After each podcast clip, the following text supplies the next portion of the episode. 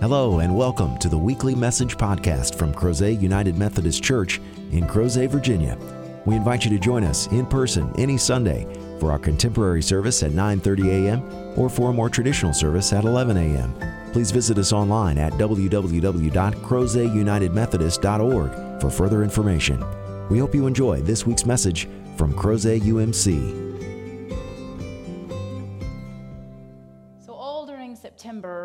Have had the opportunity to hear multiple ways in which Methodism has been a blessing, not just to Methodists, but to the world. And perhaps by identifying some of the things that have been so distinctive and crucial to who we are and the way we work in the world, it might help us to stay centered on who God is calling us to be and what is really vital, what is really foundational in our church, our denomination, our identity as those people called Methodists. And we have explored our unique understanding of the movement of God's grace that we encounter in prevenient, justifying, and sanctifying grace. We have talked about the fact that Methodists have always understood themselves to have a purpose in the world, that our faith is not just for us, but it is to bless others, all people. And we've talked about that we are a global denomination, something not every Christian denomination can say. And so it leads us to today and the topic of diversity. You can't be a global church and not acknowledge that diversity is at some level important, for the globe is very diverse. And so today, I thought it would be helpful to see the changing attitude, especially in American culture, toward diversity. So I have done a little bit of research. My first set of research was not very helpful because, as I have confessed to you before, I am not into landscaping. I don't enjoy going out in the sun, burning, getting skin cancer, and digging in the dirt. Those are not exciting things for me. But I talk to people who miraculously seem to really enjoy that. And talking about, so you can't just go and buy whatever flower or plant that you like and just stick it here and just water it and it'll be fine? And they're like, no, you have to prepare the space. You have to get it ready. And sometimes you need different soil. Sometimes you have to change the pH, which you're already way out of my realm here. And I said, so, okay, so once you get it ready, then I can just go pick like the prettiest pink plant. And they're like, no, that's not how it works. And I was like, okay, so in order to have a diverse, healthy garden that will last, that will sustain, you have to be very intentional and plan for the diversity. I also did a little research. Alliant International University did an exhaustive study about diversity. And it was so compelling that Scientific American published it in their October 2014 issue. And now I recognize that 2014 in some ways doesn't seem like very long ago, but a lot has happened in our world since 2014. And so some of these things might not be spoken of in the same way. So I am going to preface that. But the study was about diversity in businesses. That's what it was about, in organizations such as that. So it's not all universally applicable to the church, for we are not a business, we are a family of faith. But they identified four different types of diversity. The first is what they are calling internal. These are the things to which we are born. It might be the color of our skin, our ethnicity, our age. These are things that we can't choose and we can't really change. Our national origin, the country into whom we are born, where we are born, and our mental and physical ability. Some of those things are dictated at our birth and through our development process. The second, though, are things that we can have some autonomy over, that we can change, we can engage. These are referred to as external diversity. We can do this through the cultiva- cultivation of education. We can do this through how we choose to present ourselves appearance wise. We can do this by the country or the nation to whom we choose to have citizenship. We can't change where we are born, but you can change where you want to be a citizen. And experience. We can choose to engage in different experiences which of course becomes more and more crucial the older we get. Then they identified something called organizational diversity. Now, again, this was within the business world, but within the organization, there is diversity in function.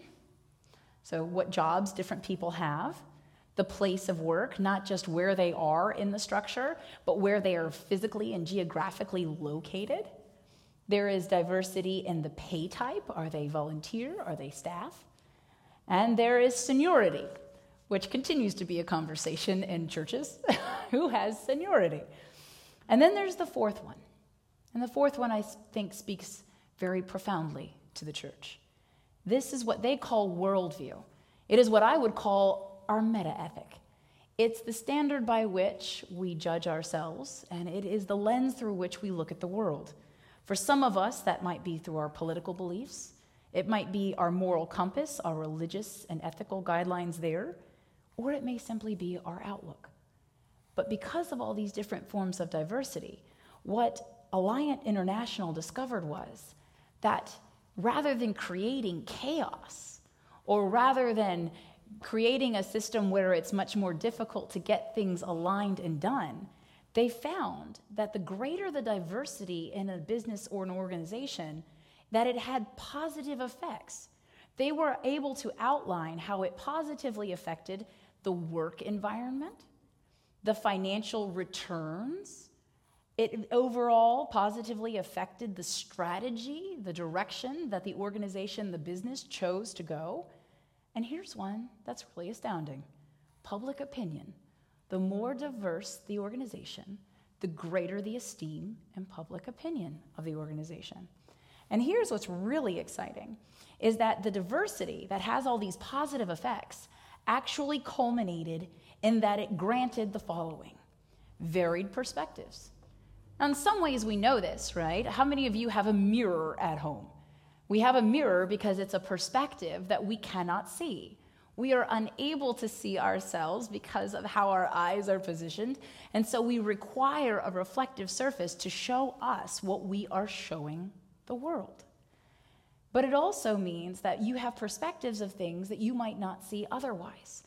This really hit home for me the last time I was at the optometrist. I am uh, almost disabled in my nearsightedness without my contact lenses or my glasses. And so every time I go, some of you probably have this experience too, and they turn out the lights and they tell you to cover one of your eyes, I immediately feel panicky blind. Because not only have I lost the compensation of both of my eyes, but as soon as I cover one, I lose all of my peripheral vision. And while I can see some this way, what is happening right here in front of my face is completely obscured. And you can reverse it and do the other eye. And so we need both eyes to give us the fullness of our vision, just like more diverse persons allow us to see what we would not otherwise see. And so the perspective is true. They also discovered that those organizations had better problem solving. More perspectives lead to more ideas and how to solve them. If we are all exactly the same and we've never been in this situation before, or we don't have the training and the education that someone else has, we might stand here stymied while someone walks in and goes, Here's exactly what you're going to do.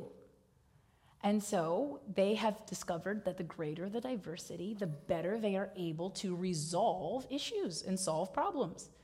They also discovered that it extended their audience reach.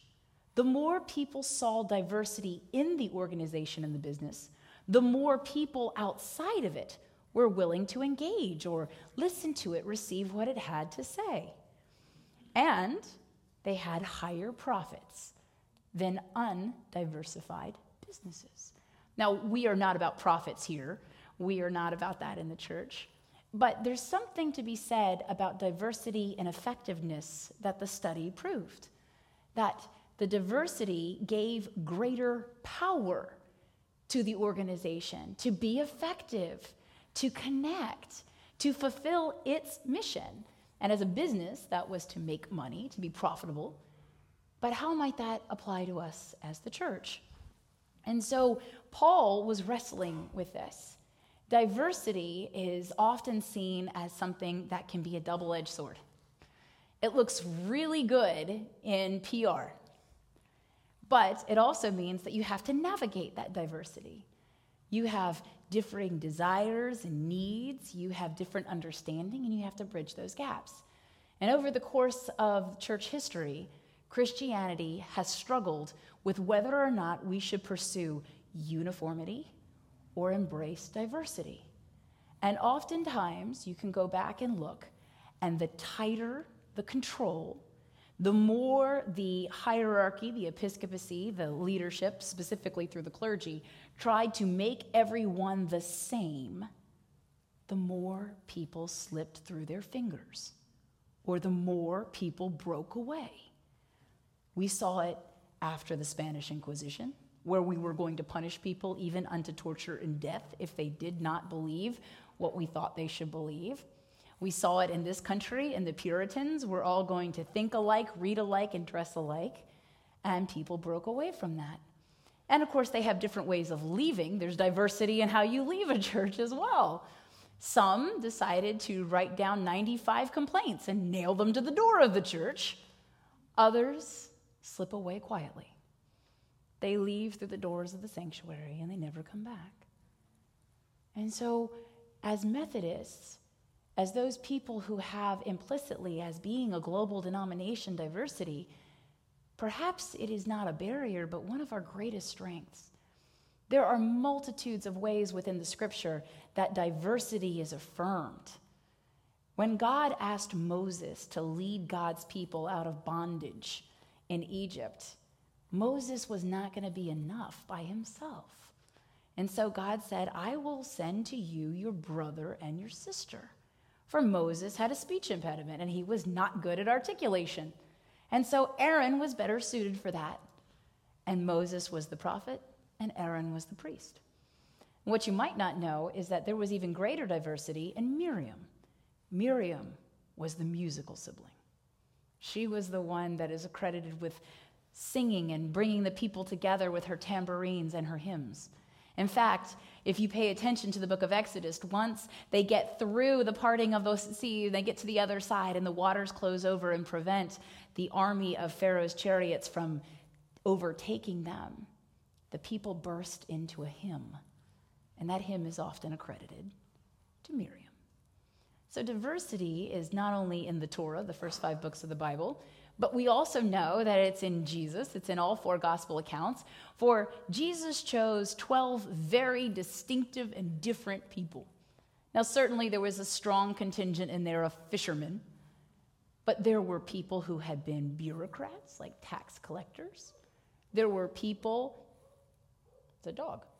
there were people who had lived their lives in other spheres from different socioeconomic contexts. In fact, there was someone who was so radical in his political beliefs, he was labeled as a zealot. And then you had some that had skills that were distinctive, like Judas Iscariot had proven himself capable of handling the money. So he kept the common purse. So Jesus desired diversity in those first apostles. Now, certainly they were all Jewish, certainly they were all male, but even within that cohesive unit, they had different roles, education, experience, and ability. And that continued even Paul, as he becomes a Christian through his incredible transformative experience with the risen Christ and starts to use his itinerant job traveling around as a tent maker to be the impetus for starting and cultivating Christian communities all over the Roman Empire where he is traveling and working, he comes to find that different churches have different problems and different churches have different makeups. Some of them were overwhelmingly Jewish converts. Some of them were overwhelmingly Gentile, and they ask different questions and they have different needs. And then you have the unenviable position of being a church that was made of both Gentile and Jew and trying to make that work out together as they navigated what it meant to be a Christian.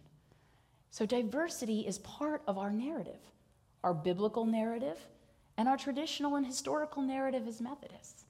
But why is it important? Why is that?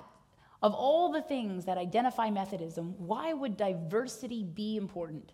Not just because it makes us effective, not because it makes us better evangelists, not because it makes us better at being the body of Christ, but because there seems to be this reoccurring theme and tie between diversity and being able to move quickly to respond to the Spirit.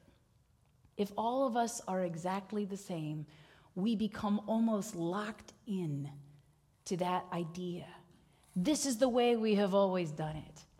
This is the way I was taught to do it, and so this is the way we should teach the next generation to do it.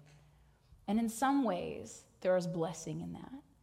But if we are so rigid in our thinking and in the way in which we choose to live in the world as Methodists, what we will find is that the tighter we constrain, the more people will walk away.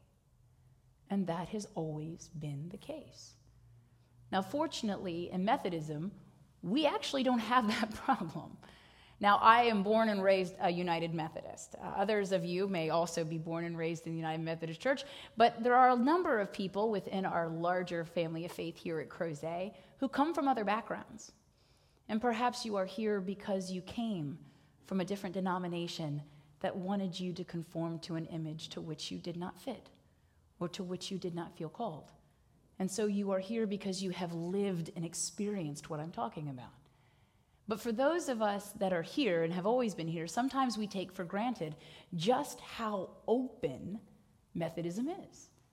Every now and then, somebody wants to ask me a question, and they'll ask me a question like this What does the Methodist Church believe about heaven? We don't have a doctrine on heaven. We have articles of faith that we inherited through John Wesley as an Anglican priest from the Church of England, and they say nothing about heaven. So when you have someone who says, I think heaven is this, it's possible. If you ask me, I can tell you what the scriptures say. I can tell you what the church has historically said or how Methodists over time have perceived and perpetuated and educated about heaven. But just because your understanding or your belief doesn't fit in with that past trajectory does not mean that you are wrong or that you have to leave. And that's a beautiful thing. When people want to join the church, I don't have to give them a 14 page test. What is the church's position on abortion?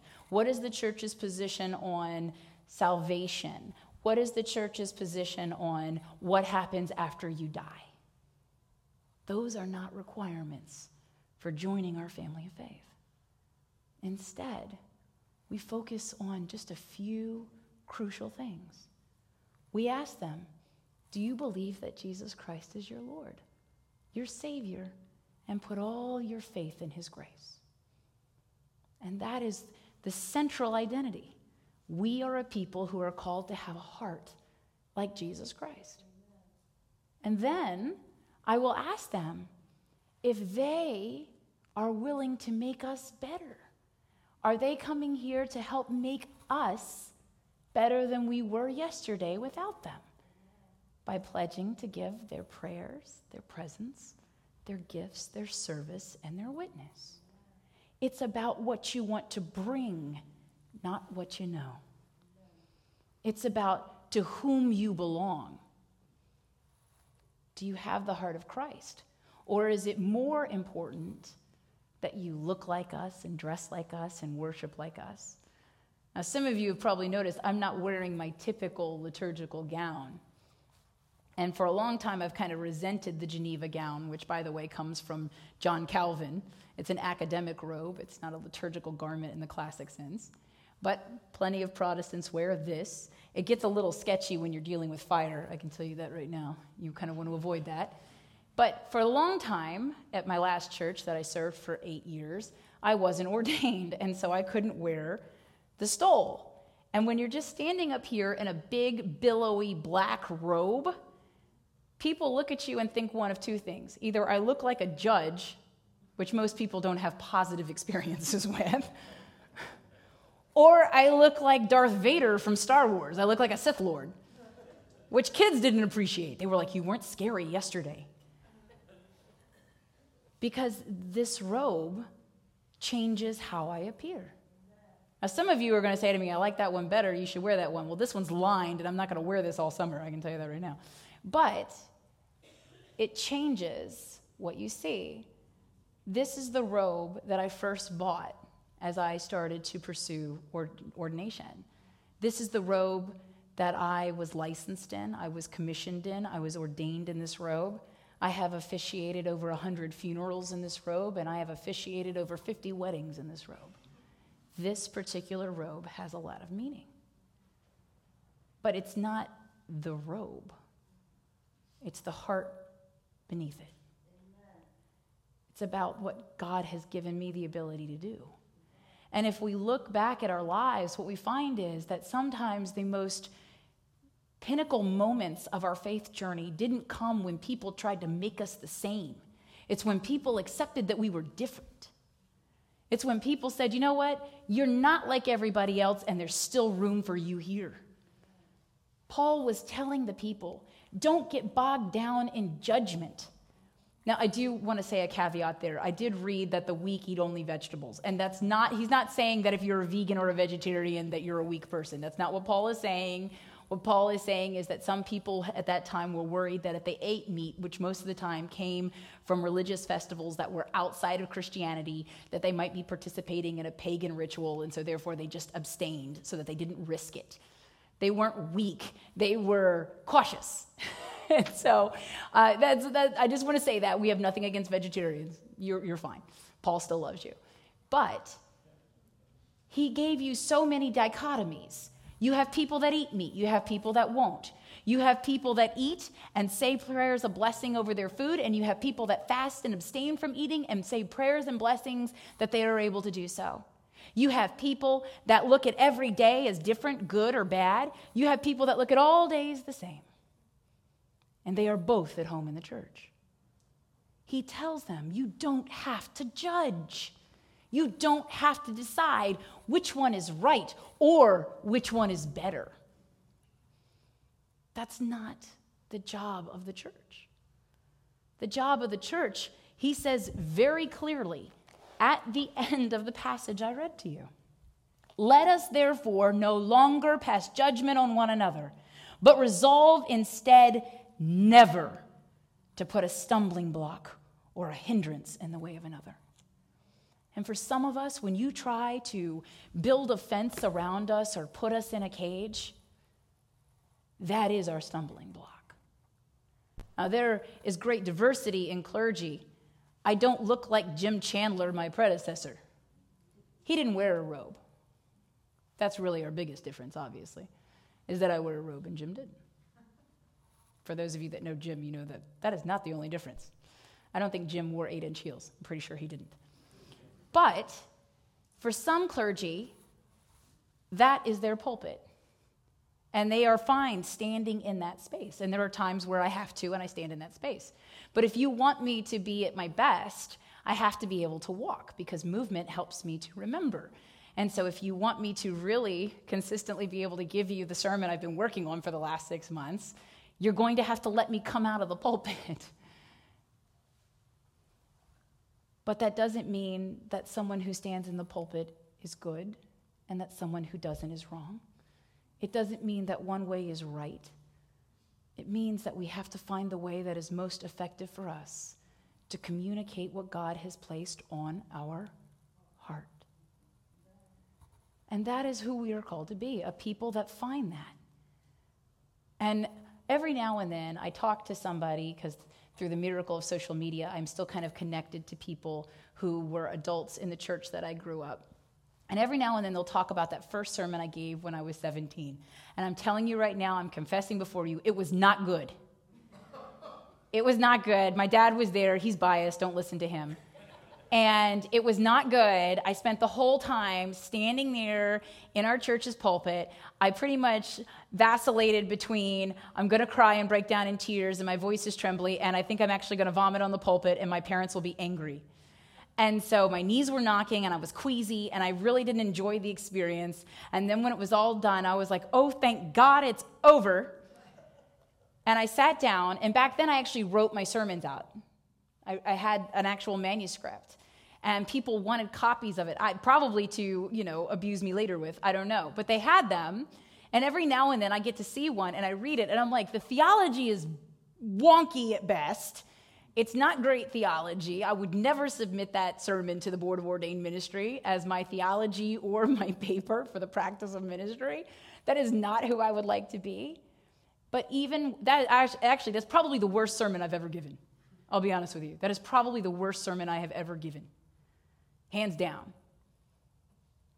But because of Methodism and the willingness to embrace the diversity of having a 17 year old high school senior preach, that horrible sermon was the gateway to today. And those people not only endured that sermon, but they looked beyond it to say, maybe you do have a call to ministry. And maybe we're not going to let you say no.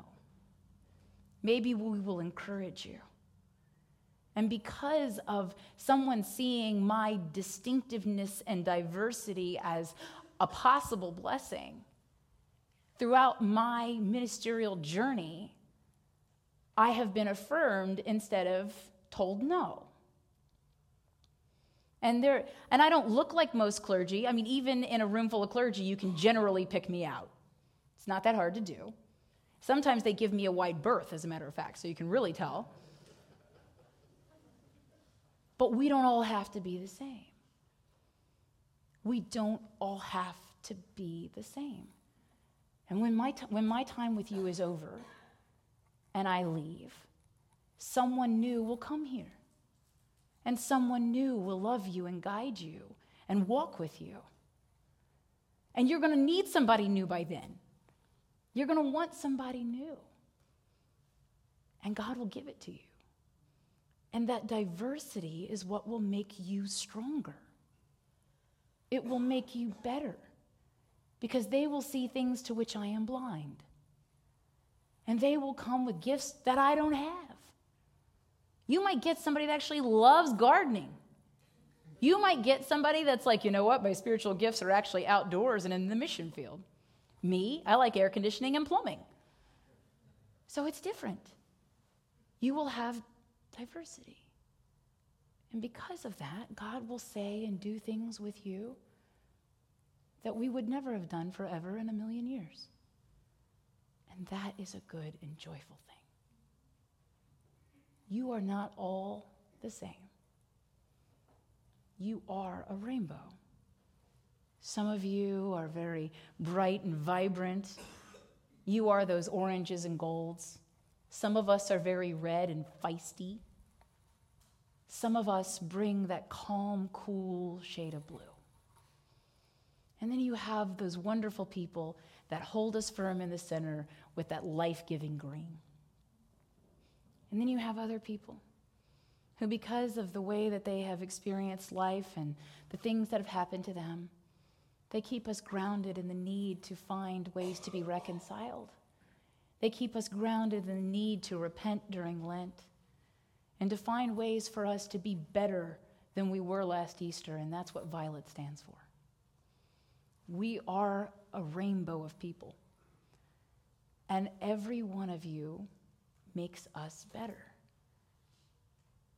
And I have never expected all of you to be the same. I don't want you to be the same. I don't want everybody to be like me. And I've never really wanted to be like everybody else. But in the church, we all have a place. And maybe we think diversity doesn't matter. Maybe we think, you know what, it's a passing phase. Society's kind of picked it up and run with it, which I got to tell you, as clergy, there is nothing more frustrating and honestly angering than to have secular society and politics co opt our words. Drives me nuts. But I will tell you, it is my belief, after reading not just Paul, but he quotes Isaiah, and I went back and read Isaiah, that until every seat and every church is filled, that we have a duty to make space for somebody to be there. That God loves and knows somebody who belongs right here.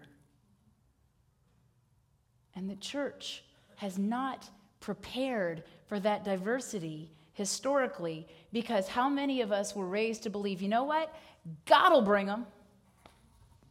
God will bring them. We just have to sit here and be ready. Oh no. I'm in the church because my parents made me go to church. They made me. I didn't wake up on Sunday morning like, yay, I'm 16, let's go. That didn't happen.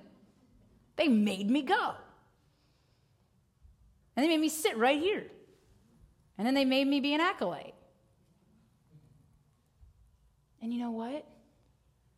Sometimes when you compel people to do things, that is God bringing them here. That is God filling those seats. And that is who we are called to be a people who remove the hindrances, who remove the obstacles and the stumbling blocks, but don't remove the impetus. It is important for you to be here. It is vital that you join us. You make us better. And if you don't come, then there's not just a gaping hole in our membership rolls. There's not just an emptiness in the pew. There is an emptiness in our heart as the people of God. And if you've ever had someone in your family or your circle of friends with whom you have been estranged, then you know what it feels like to have a hole in your heart. And not only do we, as the body of Christ, have a hole in our heart, but God knows who is missing. And there's a hole in God's heart waiting for the rest of us to figure out that they should be here. And so, as we continue to move forward, as our days go on, whether you think they're good or bad or all even, as time will march forward and eventually we will have another general conference in the United Methodist Church, and eventually somebody will call the question on the future of our denomination. And when that day is finally scheduled, I can tell you, you will feel the anxiety and the fear rise. It will be tangible. You will be able to cut it with a knife. But the response of God's people is who are we? And what is important to us? That will always guide us on the right path. That is why we have spent a solid month talking about what is so wonderful about Methodism because no amount of denominational divorce or fracture in a system can rob us of our grace, can deny us the fulfillment of our purpose as the people called Methodists, or can change the fact that we recognize that we are a global body and that that diversity is our greatest strength and gift to the world. So may that guide and guard us. May it give us hope. And just maybe the God given answer to the struggle that Methodists have been in for quite a few decades now will be from someone that we didn't expect and we didn't even know was paying attention. But God's Spirit is not hindered by human expectations. And one day, people will look back and they will look at this time and they will wonder what was it that made the difference? And it will be our hearts. May it be so. In the name of the Father, and the Son, and the Holy Spirit, we pray. Amen. Thank you again for joining us for this week's podcast. We hope you found the message meaningful, and we invite you to join us in person as we gather for worship at Crozet United Methodist Church every Sunday at 9:30 a.m. and 11 a.m. Please visit us online at www.crozetunitedmethodist.org to learn about ways you can connect with God and your neighbors through the ministries of Crozet UMC. Have a great week.